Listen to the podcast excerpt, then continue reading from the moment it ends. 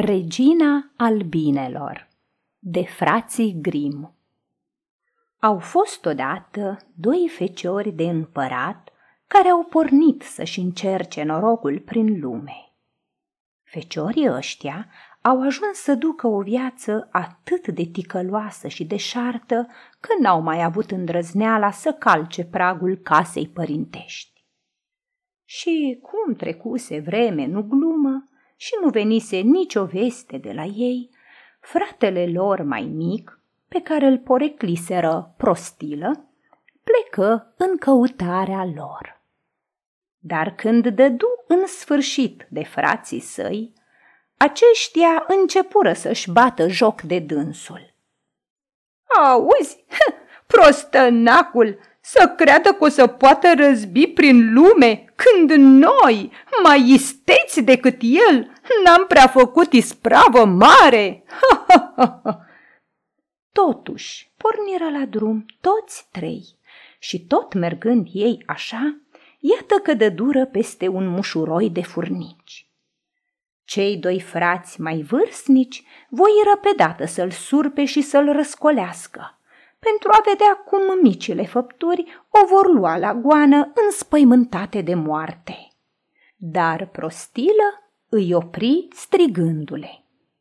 Lăsați gângăniile în pace, nu o să îngădui să le tulburați liniștea. Porniră ei mai departe și, după un cot de deal, dă dură peste un lac, pe luciul căruia înnotau o mulțime de rațe. Cei doi frați mai mari se repeziră să prindă câteva, cât tare ar fi avut poftă să le frigă. Dar prostilă se împotrivi și de data asta. Lăsați zburătoarele în pace, nu o să îngădui să le ucideți.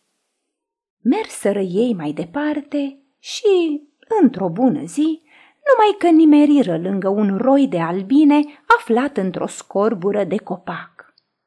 Și avea roiul acesta atâta miere că se prelingea pe trunchi de-i fi zis că este un izvoraș. Cei doi frați mai mari își puseră în gând să dea foc copacului și să înnăbușe albinele ca să poată lua mierea. Dar prostilă se împotrivi cu și mai multă tărie. Lăsați albinele în pace, nu o să îngădui să le dați foc.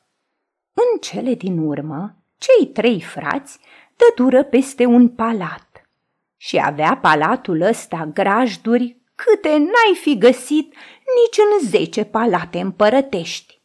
Și în ele se aflau o mulțime de cai, toți de piatră. Cât despre oameni, nu se zărea unul pe nicăieri. Străbătură ei toate sălile palatului și, într-un sfârșit, se pomeniră în dreptul unei uși zăvorâte cu trei lacăte. Și avea ușa asta o ferestruică tăiată taman la mijloc. Cei trei se uitară prin ea și ce crezi că le fu dat să vadă? În fundul unei camere se afla un moșneag care stătea plecat deasupra unei mese. Strigară la el odată, strigară a doua oară, dar moșneagul nu-i auzi. Mai strigară a treia oară și abia atunci se trezi moșul, descuie lacătele și se ivi în prag.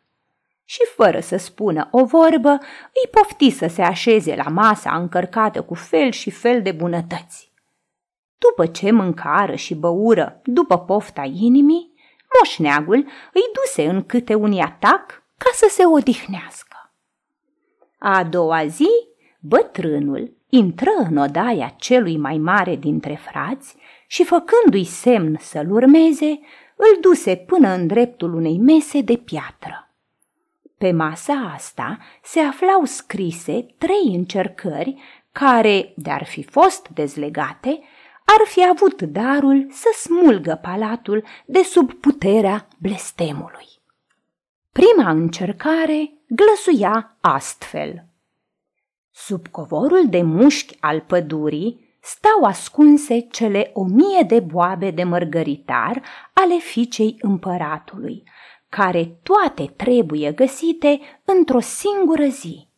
Dacă la sfințitul soarelui va lipsi măcar una dintre ele, cel care s-a încumetat să le caute se va preface în stană de piatră. Cel mai mare dintre frați porni în pădure și căută toată ziua. Dar când fu să apună soarele, băgă de seamă că toată truda i-a fost în zadar și că n-a putut să adune mai mult de o sută de boabe de mărgăritar. Și atunci se întâmplă așa cum era scris pe tăblia mesei. Flăcăul se prefăcu în stană de piatră. În ziua următoare își încercă norocul și fratele cel mijlociu, dar nici lui nu-i merse mai bine și oricât se strădui el, nu fu în stare să găsească mai mult de 200 de boabe de mărgăritar și se prefăcu și el în stană de piatră. Iată că veni și rândul lui prostilă. Se apucă el să caute în desimea covorului de mușchi, dar găsea cu a nevoie câte un bob de mărgăritar. Totul mergea atât de încet că-l cuprinse deznădejdea. Și cum nu știa în ce chip să o scoată la capăt, se așeză pe o piatră și începu să plângă. Și cum plângea el așa, numai ce îi se înfățișă crăiasa furnicilor, însoțită de cele cinci mii de slujitoare ale sale. Erau tocmai furnicile pe care flăcăul le scăpase de la pieire. Nu trecu mult și micile gângănii izbutiră să adune toate cele o mie de boabe de mărgăritar și făcură din ele o grămadă bunicică.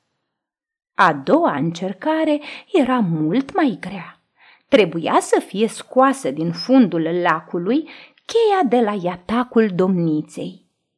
De îndată ce prostilă ajunse la marginea lacului, se ivi înnotând un cârd de rațe.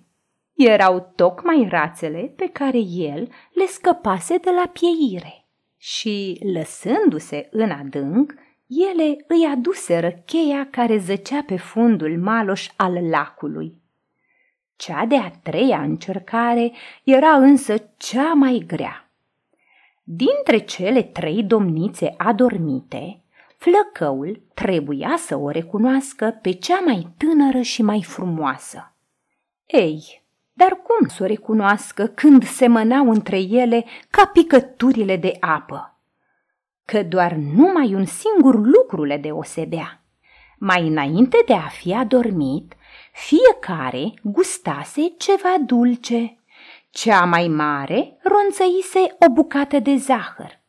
Cea mijlocie băuse o ceșcuță cu sirop, iar cea mică luase o linguriță de miere.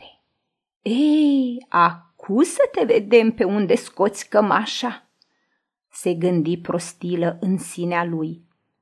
Și iată că veni în zbor o albină. Era chiar regina roiului pe care flăcăul o scăpase de la pieire. Se rotia de câteva ori prin atac, cercetă pe rând buzele celor trei domnițe adormite și se așeză în cele din urmă pe gura aceleia care gustase din miere. Și astfel putu prostilă să o recunoască dintr-o dată pe cea mai tânără și mai frumoasă dintre domnițe. Și numai decât se risipi vraja de parcă nici n-ar fi fost. Castelul se smulse din somnul cel adânc și toți acei care fuseseră prefăcuți în stane de piatră își recăpătară înfățișarea omenească. Prostilă o luă de nevastă pe cea mai tânără și mai frumoasă dintre domnițe și după moartea craiului urcă pe scaunul domnesc. Iar frații lui mai mari socotiră că nici celelalte domnițe nu erau chiar așa de lepădat și trăiră cu toții ani mulți în belșug și fericire. Cristina Marian vă dorește ca viața să vă fie cea mai frumoasă poveste.